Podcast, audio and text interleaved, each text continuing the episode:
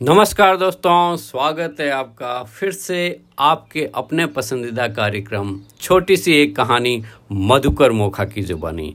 मैं आप सभी का हृदय से आभार व्यक्त करता हूँ। कल के पॉडकास्ट का जो आपने रिस्पॉन्ड दिया है, उसके लिए। दोस्तों, कल जो ज्ञान मोती हमने सुना था, आज उसका अगला पार्ट है कि ज़्यादातर लोग कहाँ ट्रैप होते हैं। वो अनचाही चीज़, जो चीज़ नहीं चाहते हैं जीवन में, वह क्यों आती है? हम समझेंगे, आसक्ति व कृतज्ञता के अंदर क्या फ़र्क है? ध्यान से सुनिएगा और समझने की कोशिश कीजिएगा। इससे रिलेटेड कोई क्वेश्चन हो तो ज़रूर पूछिएगा। दोस्तों, आज का ज्ञान मोती। किसी चीज़ के प्रति प्रशंसा या कृतज्ञता महसूस करना एक बात है और किसी चीज़ के प्रति आसक्ति महसूस करना दूसरी बात है। दोनों में अंतर होता है। प्रशंसा और कृतज्ञता विशुद्ध प्रेम की अवस्थाएँ हैं, जबकि आसक्ति में डर शामिल होता है। आप जिसके प्रति आसक्त हैं, उसके न मिल पाने का या उसे गवाने का डर। आप अपने जीवन में जो चीज़ चाहते हैं उसे प्रशंसा और कृतज्ञता से आपकी ओर आकर्षित करती हैं, जबकि आसक्ति दूर कर देती हैं। अगर आप डर महसूस करते हैं कि आपको, आपकी मनचाही चीज़ नहीं मिलेगी या उसके आप अपने पास मौजूद चीज़ को गंवा देंगे तो आप आसक्ति से ग्रस्त हैं। आसक्ति को अलग करने के लिए खुद को प्रशंसा और कृतज्ञता की अवस्था में तब तक पहुंचाते रहें, जब तक यह महसूस न हो कि डर जा चुका है। कितना सरल सा उपाय बताया है लेखिका रोंडा बर्न ने आज की दैनिक प्रेरणा के अंदर। दोस्तों, ज़्यादातर लोग इसी भावना के अंदर ट्रैप होके और उस अनचाही चीज़ को अपनी ओर आकर्षित करते हैं। आशा करता हूँ कि आज आपको ये पॉइंट एकदम क्लियर समझ में आ जाएगा। जितनी ज़्यादा ग्रेटिट्यूड में रहेंगे, जो आपके पास अभी मौजूद हैं, कृतज्ञता महसूस करेंगे। आप अपने और चीज़ों को आकर्षित करते रहेंगे। आप सभी का धन्यवाद। चलते हैं अगले पार्ट छोटी सी कहानी। भाई, कहानी के बगैर तो कैसे छोड़ सकते हैं हम?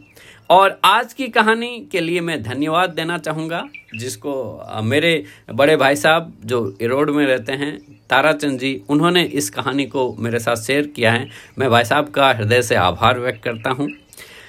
बड़ी शानदार कहानी है कि इंटरव्यू में कामयाबी कैसे हासिल की जाए, उस बंदे की कहानी है, जो पहली बार इंटरव्यू में गया और कामयाब हो गया और उसके संस्कार उसके कैसे साथ दिए, उसके ऊपर बहुत ही शानदार कहानी है। ध्यान से सुनिएगा दोस्तों।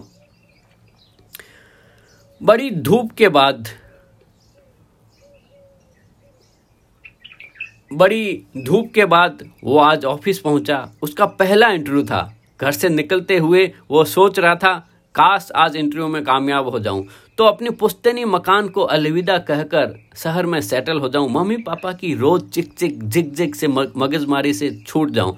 सुबह उठने से लेकर रात को सोने तक होने वाली चिक चिक से परेशान हो गया हूँ। जब सोकर उठता हूँ तो कहते हैं, बिस्तर ठीक करो, बाथरूम जाओ। तो बोले, नल बंद किया क्या? तौलिया सही जगह रखा क्या? अरे, नाश्ता करके तो घर से निकलो, उसके लिए भी डांट पड़ती है। मेरी मर्ज़ी है, करूँ ना करूँ। पंखा बंद किया या चल रहा है? क्या क्या सुने यार।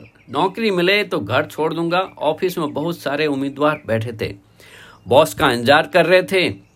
और अभी पैसेज के अंदर बत्ती जल रही थी। माँ की याद आई, उसने बत्ती बुझा दी। ऑफ़िस के दरवाजे पे कोई नहीं था। बगल में वाटर कूलर से पानी टपक रहा था। टप टप, उसने वो पानी बंद कर दिया। पापा की डांट याद आई, पानी बंद किए, कर दिया। बोर्ड के ऊपर लिखा था कि इंटरव्यू दूसरी मंजिल पर होगा।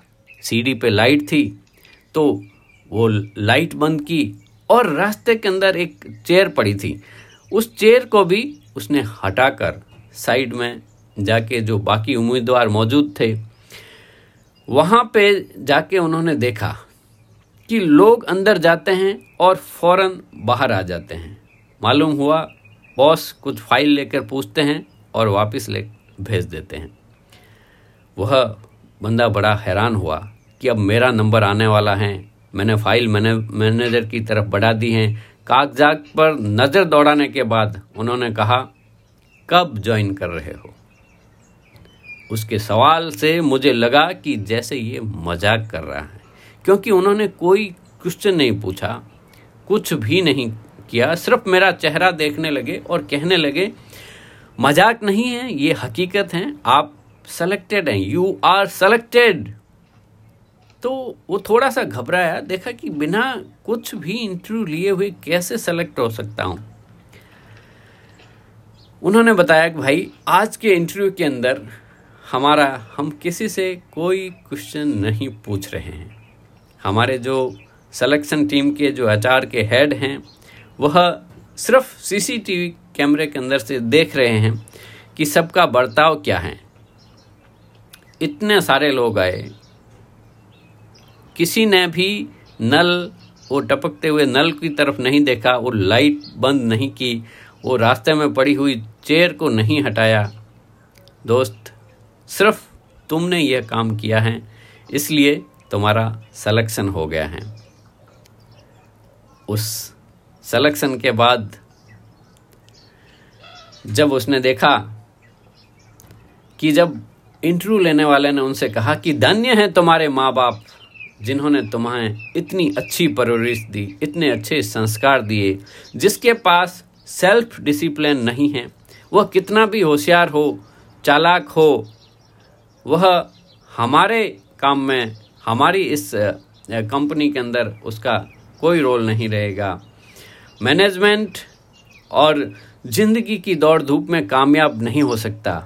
दोस्तों घर पहुंचकर उस बच्चे ने अपने माँ बाप को गले लगाया और उन्हें माफ़ी मांगकर शुक्रिया अदा किया कि माता पिता आपने जो संस्कार दिए हैं, आपने जो मुझे समझाया है, उसी की वजह से आज मेरा सलेक्शन हुआ है। हालाँकि लगता था कि वो मुझे डांट रहे हैं, फटकार रहे हैं। दोस्तों, ज़िंदगी में यही सबक हैं। माँ बाप या कोई भी व्यक्ति अगर डांटता है, इसका मतलब हुआ कि वो आपसे प्यार करता है। बाकी तो राह चलते हुए लोग बहुत सारी तकलीफ़ें, बहुत सारी चीज़ें करते रहते हैं। कोई किसी को बोलता है क्या? इस पॉइंट को याद रखें और ऐसे ही कृतज्ञ बने रहें, अपने माता पिता गुरुजनों की सेवा करें और उनका आशीर्वाद प्राप्त करते रहें। दोस्तों, आप तो बस ऐसे ही हँसते रहें, मुस्कुराते रहें व सुनते रहें। छोटी सी एक कहानी मधुकर मोखा की जुबानी। आप सभी का हृदय से आभार। मिलते हैं कल फिर एक नई कहानी के साथ। तब तक के लिए जय हिंद, जय भारत।